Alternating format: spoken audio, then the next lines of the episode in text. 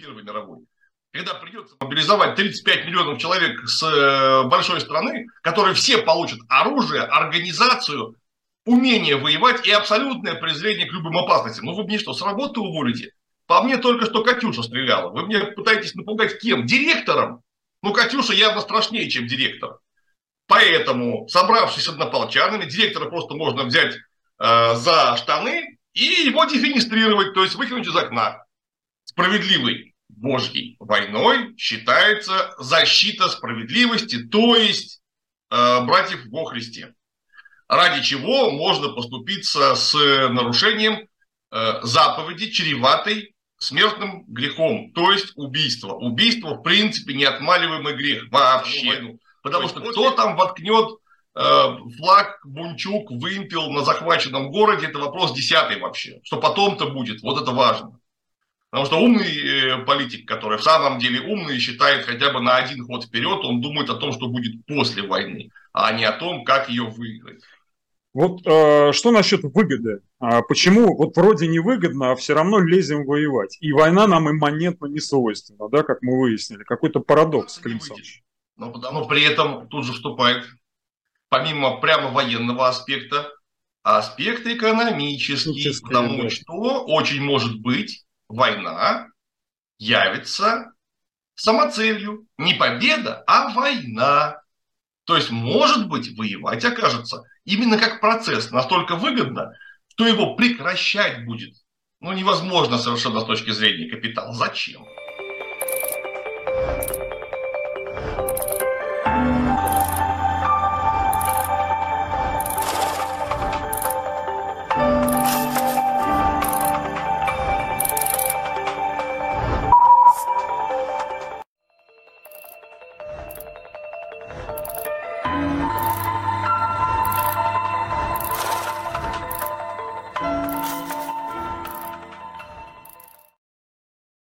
Уважаемые зрители, дорогие друзья.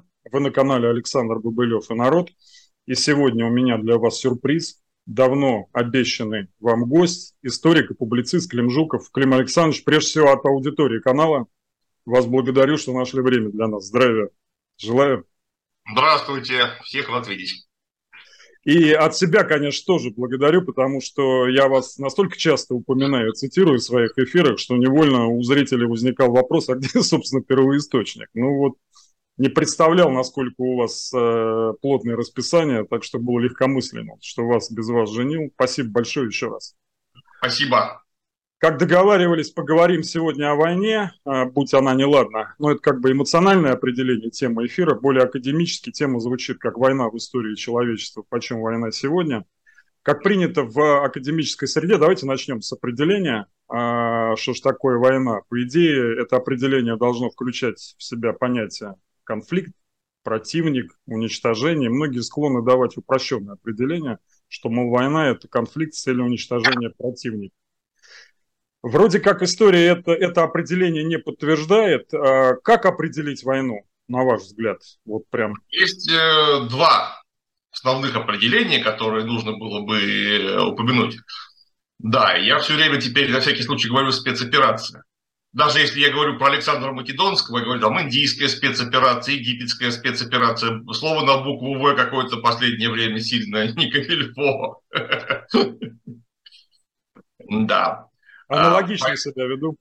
Да, война есть э, что? Война есть вооруженная борьба стран, наций или классов, или все вместе. Это, собственно говоря, война в историческом смысле. Но ведь еще есть война в юридическом смысле. И вот в юридическом смысле тут черт ногу сломит. Э, в зависимости от э, контекста. В какой-то стране и законодательстве страны Э, только после объявления войны или как минимум введения военного положения или угрожаемого периода война считается. Какой-то война считается, если вдруг просто там, не знаю, отправили какой-то контингент куда-то в количестве больше, чем, ну и тут нужно смотреть законодательство страны, с какого э, размера контингента считается война в юридической практике данной конкретной страны. Поэтому вот Бог его знает. У нас сейчас ну, на Украине, как мы знаем, никакой войны нет, есть спецоперация. Более того, у нас юридически вообще даже приблизительно нет войны, потому что у нас даже не объявлен угрожаемый период, не то что военное положение. То есть это не война с точки зрения юридической. С точки зрения исторической там идет борьба э, стран наций. Значит, война там есть. С исторической точки зрения, если мы говорим о, о строгом определении. А вот что касается конфликта, конфликт это, я так понимаю, что вот как раз эм, противостояние вооруженное а сторон, вовлеченных в конфликт, или противников. И вот все-таки что насчет уничтожения? Это одна из главных целей войны или не обязательно? Вот в любимые нами с вами средние века война как-то не ставила себе цели уничтожить. Врага. Да, это вообще уничтожение противника. Это, во-первых, нужно тут... Когда мы начинаем давать настолько э, расплывчатое определение, мы должны сейчас будем дать э, точное определение того, что такое уничтожение. Это а способ вот воздействия уже... одной стороны на другую. А вот это я уже не готов. Почему? Потому что, опять же, придется вводить такие уже численные коэффициенты. Что такое уничтожение? Это уничтожение всей военной силы, всей военной силы и промышленности, военной силы промышленности, мобилизационного потенциала, нейтрализация руководства. Что, собственно говоря, является уничтожением противника? Я вот не знаю. Мы э, нацистскую Германию уничтожили, но Германию-то мы не уничтожили в годы э, Второй мировой войны. То есть, да, столица была занята, военная сила была разгромлена, но промышленный потенциал Германии сохранился, сохранились органы власти, в которых были кооптированы люди, не связанные э, с нацистами или не запятнанные военными преступлениями. Вот что это было, уничтожение или нет? Ну, а опять же, это глобальная война новейшего времени, если мы посмотрим, как справедливо было замечено в глубину веков, угу. от Наполеона, он не собирался уничтожать противника когда он шел во вторую польскую кампанию, которая для нас стала э, войной 1812 года. Вот не было там цели уничтожить противника. Была цель э, принудить ко второму изданию Тильзитского мира. Вот как бы все. Если мы про средние века говорим, то даже мысль такая не рождалась. Почему? Потому что сил не было для уничтожения противника. За исключением э, таких одиозных представителей политического процесса, как э, монголы в лице Чингисхана, его детей и внуков, и Тамерлана. Вот они могли себе позволить именно уничтожение в тотальном смысле. А чем это было исторически оправдано? Меня тоже, вот я когда читаю описание тех времен, меня, честно говоря, ужасает. Это, если мы говорим поближе к нам, то есть 14 начало 15 века, Тамерлан. Тамерлан уничтожал противника тотально только потому, что ему нужно было закрыть а, вот этот разветвленный великий шелковый путь, сосредоточив все вообще, весь товаропоток на одной узкой ветке э, через Бухару и Самарканд, где сидел он сам с целью максимизации собственных прибылей. Для чего были уничтожены буквально в тотальном смысле, стерты в порошок богатейшие города, например, Золотой Орды, которые могли бы сами по себе приносить колоссальную прибыль, но нет, он решил, что это сложно контролировать, и шелковый путь должен идти ровно через одно место. Вот там, сидит он сам. Ну, то есть он условно решал рациональную задачу, скажем так, просто немножечко вот этот принцип библейский «не убий», так вот прям совсем задвинул на второй план. А вот этическая сторона войны «не убий», а, это же вот, это такое время война, когда вот эта вот э, установка, да, религиозная, этическая, она как бы отодвигается на второй план. А вообще в войне есть какая-то этическая сторона, на ваш взгляд? А, по этому поводу люди ломали себе голову очень давно. Если мы говорим про а, сугубую античность, то всем было наплевать, какой не убий. Наоборот, в обязательном порядке кого-нибудь убей, это хорошо. А если мы говорим про уже позднюю античность, то вот блаженный Августин, один из самых уважаемых не только святых христианских, но и мыслителей христианских, которые равно уважаем и католиками, и православными, даже протестантами, более того. Э, ну, авторитет такой на уровне Аристотеля, такой христианский Аристотель. Вот он ломал себе голову, ломал, ломал, ломал и придумал понятие справедливой войны, справедливого мира. Ну, считай, через запятую Божьей войны и Божьего мира. Справедливый Божьей войной считается защита справедливости, то есть э, братьев во Христе.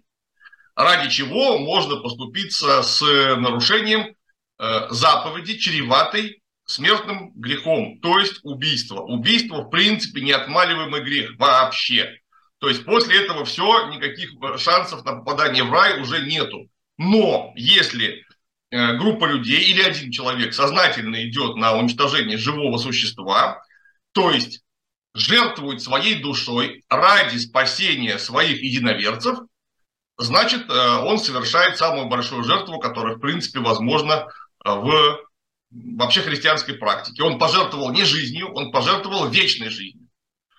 За что ему, собственно говоря, эта вечная жизнь полагается вдвойне в итоге. И таким образом это, э, эта максима была подхвачена не сразу очень. Ее, по, по сути дела, признали только к второй половине, концу XI века во время Клюнийской реформы, во время Клюнийской проповеди, которая готовила крестовые походы. То есть пятая заповедь на время войны, скажем так, не обязательно к исполнению, более того, в каких-то контекстах может поощряться. А вот если взять циничную сторону вопроса, если уж мы с вами античность вспомнили, ведь война это был такой способ а, абортировать внутреннее напряжение полиса вовне, да, то есть вот накопились какие-то противоречия, пойдем повоюем. И как по волшебству эти внутренние противоречия куда-то вдруг деваются. Это тоже рациональная сторона войны. А Это с полисами немножко сложно, если мы говорим про греческие и великогреческие полисы. Почему? Потому что они были очень невелики. Просто крайне невелики. И сброс напряжения вовне э, э, это э, во, во многих, я бы сказал, даже, наверное, в большинстве случаев попытка осовременить античную историю. Ага. Потому что Афины, где было, ну, например, Афины, где было 30-35 тысяч граждан, не более того, Скажите, пожалуйста, какое там могло быть внутреннее напряжение в принципе? Вот 35 тысяч граждан. Ну, из них военно обязанных, получается, учитывая то, что кто-то в обязательном порядке должен исполнять обязанности по городу, кто-то уже совсем старый, кто-то еще совсем молодой, ну, там тысяч, если они имели мобилизационный потенциал тысяч 15, ну, это прям много. Скорее всего, нет, не имели никакого потенциала. Вот какое там может быть внутреннее напряжение, которое можно куда-то сбросить? Иногда, конечно, да. Это в самом деле такие э, случаи были. Их, в общем, можно более-менее достоверно вскрыть из источников. Но, опять же, это попытка осовременить э, современное положение вещей и положение вещей э, глубокой древности. Невозможно их, э, зачастую невозможно их соотнести прямую. А другое дело, что, вот, что в самом деле имело место, что полисы как мы знаем, э, очень долго были вот этими маленькими городами-государствами, но они росли, медленно, но росли. И в конце концов они должны были вырасти и выросли, потому что Афины э, после греко-персидских войн подмяли под себя э, не напрямую, но в виде тотального авторитета почти всю Грецию. Ну, я, конечно, в первую очередь имею в виду Малую Грецию, не говоря о Великой Греции. Малая Греция, микрогре... Э, микрогреция – это исходная Греция, кто не понимает. Э, э, по-гречески малая, это вот микро, это исходная, настоящая первая Греция. Великая Греция это располагалась в Италии. Я специально это разношу. Так вот, в исходной Греции Афины подмяли под себя все буквально. И вот тогда-то вдруг оказалось, что в самом деле им очень нужна война. Чтобы постоянно занимать своих соседей своих подчиненных, прямо подданных. Для чего был э, основан вот этот, этот замечательный э, Афинский морской союз, Делосский морской союз, по э, названию того острова, куда была свезена всегреческая казна, которая потом почему-то оказалась в Афинах, всегреческая казна, и они почему-то вдруг зажили гораздо лучше. И надо нужно было всех недовольных отправлять куда-нибудь. А потом вдруг выяснилось, что э, все не так здорово, и э, как противовес Афинам выдвинулась Спарта, которая во время Каринских войн Афины в конце концов задавила. И получилась Спарта как главный греческий полис на некоторое время. Ну а потом пришел Александр, точнее Филипп II Македонский, и все это заключил в единую страну, которой в самом деле потребовалось сбрасывать некие напряжения вовне. А азиатский поход Александра это, это была чистая экспансия, такая романтическая, или вот этот компонент там присутствовал? Сбросить греческое напряжение в Азию? Объединить как бы, ну, македонцев недолюбливали а греки, в общем-то, это общеизвестно. Тут, конечно, сложилось очень много. очень много факторов, которые, наверное, в полной мере мы до сих пор не знаем и, может быть, даже никогда не узнаем, в силу того, что новых источников появляется очень мало, кроме археологии. Это важно. А, во-первых, конечно, нужно было некая идея, объединяющая Грецию. И эта идея была подарена персами, сама собой, в V веке, потому что персы организовали а, вот то самое вторжение в Грецию два раза аж. Во время марафона и потом Э, через 10 лет. То есть там 1490, 490 480 годы до нашей эры. Э, то есть, ну, надо мстить, все, точка. Пошли мстить. Э, это, во-первых. Во-вторых, чисто прагматическая, то есть денежная, ну, ресурсная составляющая. Потому что когда Ксенофонт и его 10 тысяч, точнее, Ксенофонт в составе 10 тысяч греческих наемников поехали давить восстание в Персию, не подавили, потому что не успели по-настоящему их э, предводитель э, погиб, и они пошли обратно. И они прошли пешком в два раза больше, чем греки себе физически представляли Айкумену, то есть Вселенную. И увидели, что там есть что взять. Прямо скажем, там очень богато. То есть это э, было, эта информация была донесена до соотечественников, и соотечественники, когда были объединены, наконец, уже сначала Филиппом, потом Александром, пошли вот это что-нибудь забирать себе. Ну и в-третьих, эта составляющая, она не романтическая, она строго прагматическая, но в, то, в начале похода Александра абсолютно неосознаваемая. Э, эта идея открывалась Александру, судя по всему, по ходу дела. Ну, потому что он шел вперед и понимал, что вот это вот вроде бы последние земли, которые нужно захватить. И тут же, захватывая их, узнавал, что там есть еще земли, которые еще богаче, чем эти земли, которые он захватил. И более того, оттуда, навстречу ему с востока, поступает какая-то сумма ресурсов совершенно нечеловеческая, которую он представить себе не мог. И причем э, каковые ресурсы доходили до Средиземного моря, но он не знал, насколько издалека они поступают. И он пошел в погоню за шелком и в погоню за специями. То есть он стал делать то, что сделал э, Тамерлан через э, полторы тысячи, э, какой там полторы тысячи, гораздо, почти через две тысячи лет он сделал это только в походе с запада на восток, а не с востока на запад. То есть он должен был подчинить себе вот весь этот шелковый путь, забрать себе все. Он пошел в погоню за шелком, точно так же, как Тамерлан пошел в погоню за серебром, который поступал в обмен на шелк. Ну, конечно, шелк, э, специи, драгоценные камни я все думал, почему же он никак не мог остановиться а, в своем походе. В одном из своих эфиров вы говорили о том, что один обоз, только один обоз, захваченный при Гавгамелах, обоз Дария с его одеждой, весьма там, по-моему, был сопоставим с бюджетом Македонии годовым. Он, он совершенно точно был, э, сейчас боюсь соврать, в пять раз больше всей греческой делосской казны. А какой-нибудь э, разграбление Персиполиса, а, оно э, позволило перекрыть все затраты на войну несколько раз вообще. Это один город, ну, конечно, столичный город, но все равно. Я не, э, не случайно любопытствую, просто очевидно, что тогда война это было дело выгодное, да, сейчас просто отфиксируем этот факт, мы позже к этому моменту вернемся. А вот что касается войны как таковой в обществе, сейчас я наблюдаю присутствует все-таки некоторая усталость от военной повестки.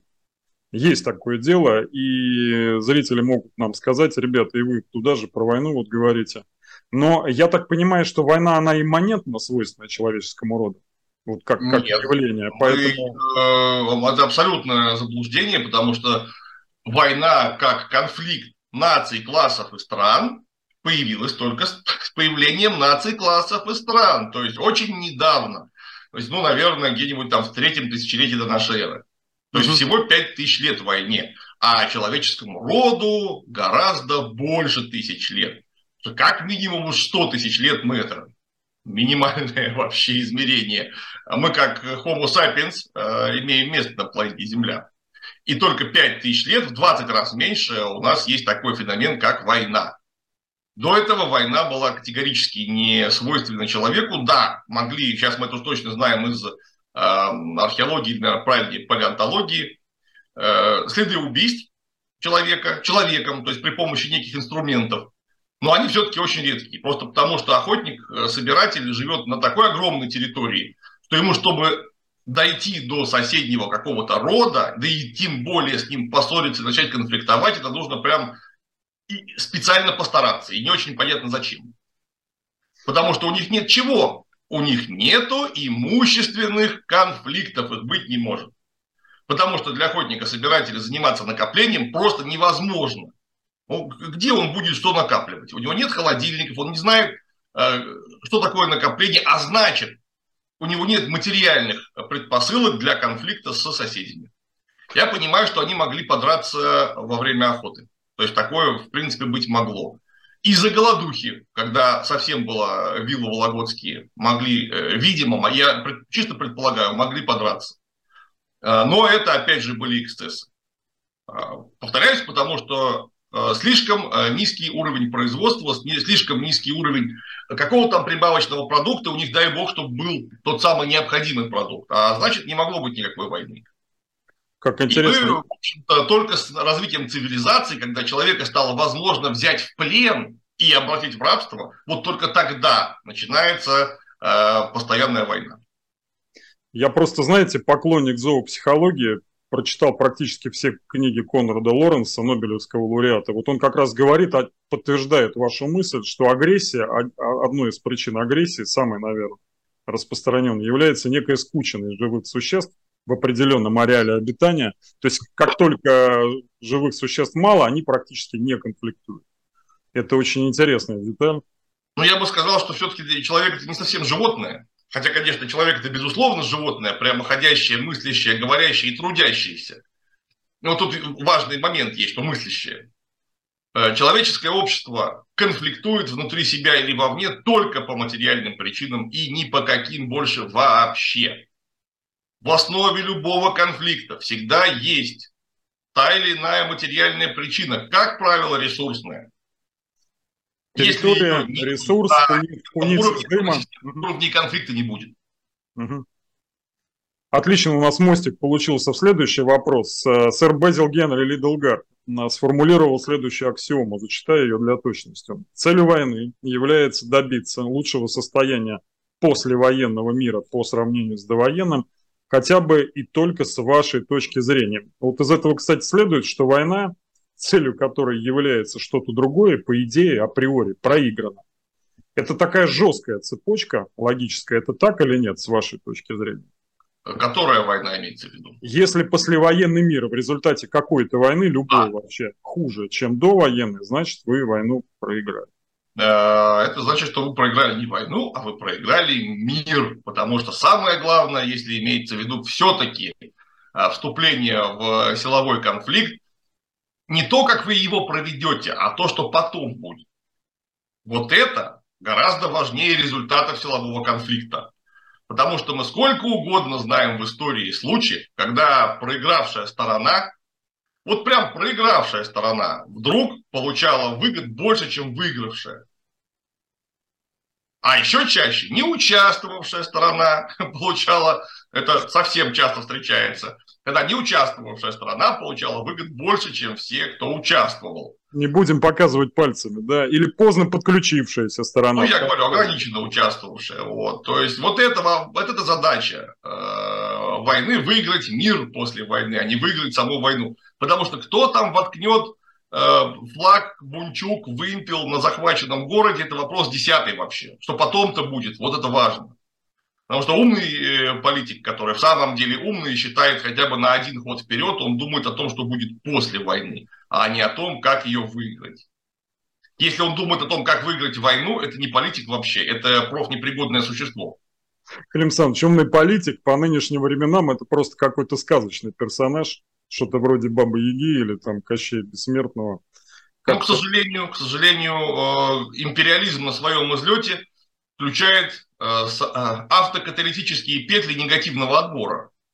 То есть из даже очень э, хорошего, умного, подготовленного пула политиков, а также экономистов, к центрам принятия решений выходят только те, которые максимально придерживаются конформистских точек зрения.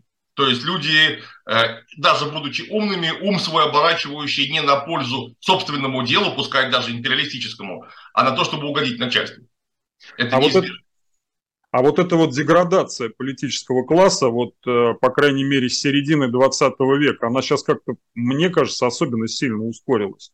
Давайте вспомним э, сэра Уинстона Черчилля, э, Деголя, Иосифа Виссарионовича Сталина. Так вот людей, сопоставимых с ними по масштабу личности, я близко не наблюдаю. Просто Сравните, вот даже не, не, не Сталина с Черчиллем. Сравните э, Ли Страс и Маргарет Тэтчер. Сравнивал в одном из последних эфиров. Ну, да, да, картина. Картина сравнения удручающая. Так а почему ускорилась эта тенденция? Вот прямо сейчас совсем людей нет в политике. Какая-то серятина. По-моему, очевидный ответ, э, который не требует даже какой-то специальной подготовки. Более того, даже разбираться в чем-то специально не нужно, потому что если посмотреть не на политиков, а чуть-чуть шире, давайте посмотрим на кино. 20 лет назад мы смотрели кино с удовольствием, потому что неважно где, в какой стране, ну, 5, 6, 7, 10 хороших фильмов выходило за год, за год. И пара шедевров, которые в самом деле прям вот на уровне были. А сейчас хорошо, если за год просто приличный фильм выйдет э, во всем мире, натурально во всем мире. То это такие же политики точно. Почему? Ну, потому что империалистическая экономика, которая глобализировала весь мир с 1000, э, ой, ставить, с 2008 года находится в жесточайшем кризисе, который перешел уже в рецессию. Мы же из него не вышли из этого кризиса. А раз экономика в кризисе, она делает, то есть она делается все хуже. Она транслирует все более плохую надстройку во всех ее вариантах. Неважно, это будет кинопроизводство или политическое производство, производство политических лидеров, неважно. Это все просто одно и то же. Почему у нас, э, я не знаю, вот у нас это устройство телефонное, вот это вот сейчас единственное, чем вообще можно хоть как-то гордиться, да и то, э, прогресс этих телефонов специально тормозится, чтобы можно было выпустить 25-й iPhone на следующий год, который будет уметь делать все то же самое, что 24-й iPhone, но там на 2% будет лучше. Почему сразу не сделать прилично? Абсолютно с вами согласен, только замечу, что все, что все свойства, которые объединены в наших смартфонах, они не прорывные, они уже давно известны. В общем, да, естественно. Это, это просто удачная компиляция. То есть мы сильно как-то не продвинулись. Нашли удобный прибор просто.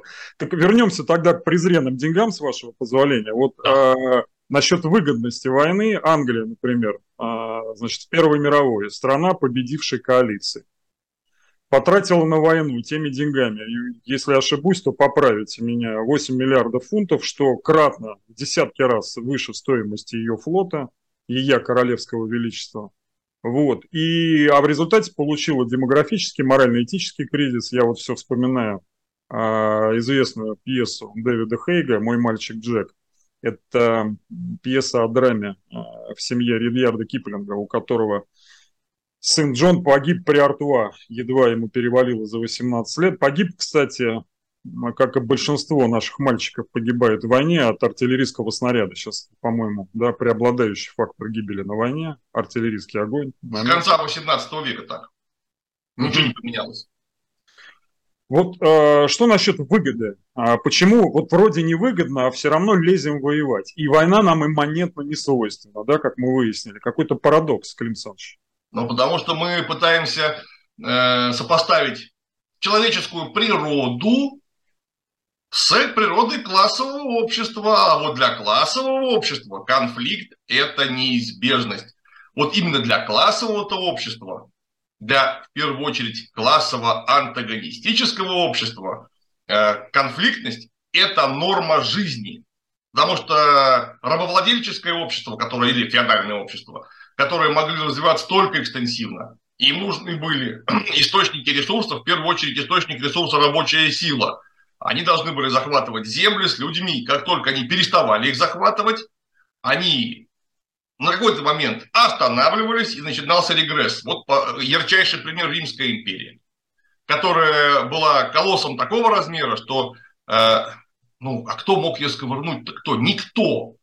Такой простой ответ. Вообще не было конкурентов у Римской империи, который мог бы себе позволить задуматься о том, чтобы захватить ее, уничтожить ее. Э, да, были парфяне. Но парфяне бодались с римлянами, побеждали, проигрывали, снова проигрывали, снова побеждали. Завоевать Рим они даже не, не мыслили. Там был вопрос в том, что отнять Вавилон у римлян или римляне отнимут Вавилон. Но парфяне ограничили Рим, а Рим парфян в захвате новых земель с рабами. Все. После чего обе страны были обречены. Вот, кстати, интересный феномен такой. Тем, э, кому кажется, что гегемония Соединенных Штатов – это всерьез и навсегда, и, и прогресс сейчас вещь более быстро протекающая, чем тогда, чем в те времена. Вот для меня до сих пор непонятно, почему Римская империя в итоге пала. То Потому это... что она перестала получать основу собственной экономики. Это бесплатную рабочую силу, говорящее орудие, силищ рабов. Потому что, конечно, работали в Римской империи для многих открытий далеко не только рабы, мягко говоря, далеко не только рабы. Более того, в некоторых регионах рабов было меньшинство среди работающих населения. Но раб – это человек, точнее, люди, которых можно э, направить на выполнение какого-то э, одного решающего э, пункта, который необходимо выполнить в огромном количестве суперконцентрированно сверхмассово. И вот, пожалуйста, какие-нибудь, я не знаю, серебряные рудники, например. Например, серебряные рудники грандиозных размеров латифундии, которые обеспечивают те или иные регионы продовольствием. Вот туда сгоняются десятки тысяч рабов. Это именно речь про десятки тысяч, не про, не про тысячи. То есть по тем временам это какая-то концентрация ресурсов немыслимая. И даже несмотря на то, что у каждого раба вполне определенным образом довольно слабая выработка, но их очень много в одном месте. И, более того, они э, гарантированно меняемые. То есть один помер, тут же второго. А эксплуатировали на рассвете Римской э, республики и потом Римской империи рабов именно как в нацистских концлагерях. То есть не имея в виду выгоду того, что раб может родить еще детей, которые тоже будут рабами, чтобы их тоже эксплуатировать. Нет, вот на этих вот э, латифундиях, огромных э, приисках, то есть вот этих имперских мегапроектах, рабов использовали как нацисты в концлагерях он должен был выработать собственное содержание, принести прибыль и умереть. Там неважно, будут у него дети, не будут дети, вообще все равно. Э, потому что что на, на место выбывшего тут же будет захвачен новый, а может быть даже два. И вот таким образом это общество развивалось, вырабатывая просто чудовищный прибавочный продукт на основе того, что рабам не нужно платить. А их очень много в одном месте. Они, опять же, при малой производительности на круг выдают в абсолютных измерениях грандиозный результат. Но откуда можно брать раба? Ну, сограждане... Завоевательный поход, да. Их можно было брать только военной силой, потому что как только прекращалось, э, прекращался военный захват рабов, рабы вдруг начинали стоить сумасшедших денег. Они стоили одинаково примерно, ну да, понятно, там были э, колебания цен, но в среднем раб где-нибудь в восьмом веке нашей эры и в первом веке нашей эры стоил примерно одинаково, 6 килограмм серебра. Это сумасшедшие деньги просто. А, стало быть, за 6 килограмм серебра покупать себе 10 тысяч рабов, это никто не выдержит такого. Значит, их нужно захватывать. И вот раз рабы не поступают, то есть поступают, но мало, и они начинаются быть очень дорогими. Так значит, что новая война, поступает какое-то разгромленное германское племя, 100 тысяч рабов одновременно поступают на рынок, и они стоят просто, ну, ничего не стоят. Их может купить любой в любом количестве. И, естественно, их покупают самые богатые люди, которые снова используют рабов в концентрированном виде. А потом раз, и вдруг Римская империя доходит до естественных границ. С одной стороны, Атлантический океан, дальше уже все не поехать никак, Британия захвачена. А, на север германские леса, их, конечно, можно было бы захватить, если было бы очень надо, но там ничего нет. Римляне же не очень понимали, что у них рабовладение. Они про такое не думали. То есть там нужно захватить что-то. А, что захватить, например, в Египте, понятно. А что захватить в лесах? Янтарь, медведя, ну что там можно взять? Ничего. Шишки, шишки, белки. Ну, шишки, мох целебный, ягель. Ну зачем туда лезть? И вот римляне ну, попадались, поняли, что с германцами каши не сваришь, они что-то в этих лесах больно плотно сидят. И посчитали выгоды от войны, решили, что толку никакого. Перестали туда лезть. И Восток, Парфия, все, на Парфию не напоролись, и вот с первого века до нашей эры не могли ее подвинуть. Никак, вообще. И парфяне римлян не могли подвинуть. Рабы перестали поступать, а значит, их перестало быть выгодно эксплуатировать. Рабов начинают переводить сначала на пикули, очень много где. Ну, то есть, когда раб получал э, в собственное пользование землю, что-то наподобие крепостного крестьянина. Очень слабое подобие, но чтобы не усложнять. А потом вообще выделяются колонатные крестьяне, которые вырабатывают гораздо больше рабов. Но так как вся эта империя была сконструирована для того, чтобы совместно эксплуатировать а, миллионы человек одновременно, они вдруг стали жить каждый сам в своей Галлии, Египте, а, Вавилонии, а, Британии, Испании, Африке, своим хозяйством, потому что у них появились крестьяне свободные, которые вырабатывают в два-три раза больше, чем отдельный раб, и их не нужно контролировать вообще, они заинтересованы в своем труде. А значит, раз так, то каждая провинция будет заинтересована только в своей провинции, и вообще им будет неинтересно жить вместе. И после этого начались гражданские войны, которые в конце концов Римскую империю добили. Клим Александрович, раз уж о войне говорим, вы знаете, это мое самое яркое впечатление от детских уроков истории, вот это вот противостояние Рима и, и Парфян. А в чем секрет э, военного успеха Парфян? Вот эти вот конные лучники, да? Которые... А, во-первых, они э, встретили римлян в очень эндемичной для себя среде обитания, где играет огромную роль конница, конечно. У римлян такой конницы, и главное в таком количестве, просто не было. А римляне, как э, централизованная империя, очень быстро ее создали. Теми или иными способами, которая была не хуже парфянской. Но э, эти вот э, степи, э, пустыни, полупустыни, где приходилось постоянно сталкиваться с парфянами, они были для римлян непонятны. Совершенно непонятно. Они не, не умели там воевать. Там можно было разгромить, но нанести именно поражение военного там было очень сложно как операция Блау, да, когда Паул спер вот эти вот приволжские степи, пер, пер, пер, пер, только гусеницы на танках успевай менять, а толку никакого. Примерно такой вариант, да? Ну да, естественно. Ну, Там ну, еще персы... Очень условно, очень условно можно сравнить. Почему я про Рим начал говорить? Про то, что вот рабовладельческая империя, которая должна была расширяться экстенсивно, это была ее главная причина конфликта. Ее агрессивность была именно в этом. А капиталистическое, ну, феодальное общество примерно такое же в этом отношении. Капиталистическое общество, оно вообще живет в состоянии перманентной войны. Потому что ни рабовладение, ни феодализм не может позволить себе перманентной войны. А капитализм может, потому что даже если он не воюет с кем-то, вот в горячей фазе стреляя из танков, у него внутри страны, внутри собственной системы происходит постоянная конкуренция между фирмами, отдельными людьми, коллективами людей, это и есть война. То есть э, капитализм просто живет в войне всегда. Для капитализма война – это перманентное состояние. Для рабовладельцев, э, для феодалов есть периоды релаксации, потому что повоевал, перестал. Война, она всегда вот материальная, вручную производимая, э, причем в первую очередь представителями правящего класса. Они просто устают. А тут представители правящего класса вообще не воюют, как правило. Но из-за того, что постоянная конкуренция между э, даже внутренними элементами системы, то почему же нельзя конкурировать с внешними элементами системы э, при помощи вообще любых средств? Война ведь это же высшее выражение конкуренции. Вы сказали потрясающую вещь, я извиняюсь, что я вас перебил. Э, э, эта вещь заключается в том, что эффективная, высокотехнологичная империя, каковой был Рим, с ее акведуками, великолепного качества дорогами, с мостами, которые стоят до сих пор и говорят, что выдерживают вес современной тяжелой военной техники, проиграла потому, что действовала аморально, да, в какой-то момент э, по отношению к рабам, ну или нерационально, если угодно, так можно сказать. Если, если спроецировать это все на современное капиталистическое общество, значит, он тоже, по идее, этот, э, этот уклад, он обречен на поражение именно по той же самой причине? Или, или это не очевидно?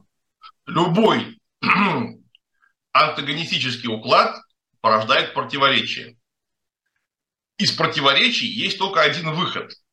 То есть так, чтобы они перестали быть, эти противоречия. Переход к новому укладу, который старые противоречия просто снимет.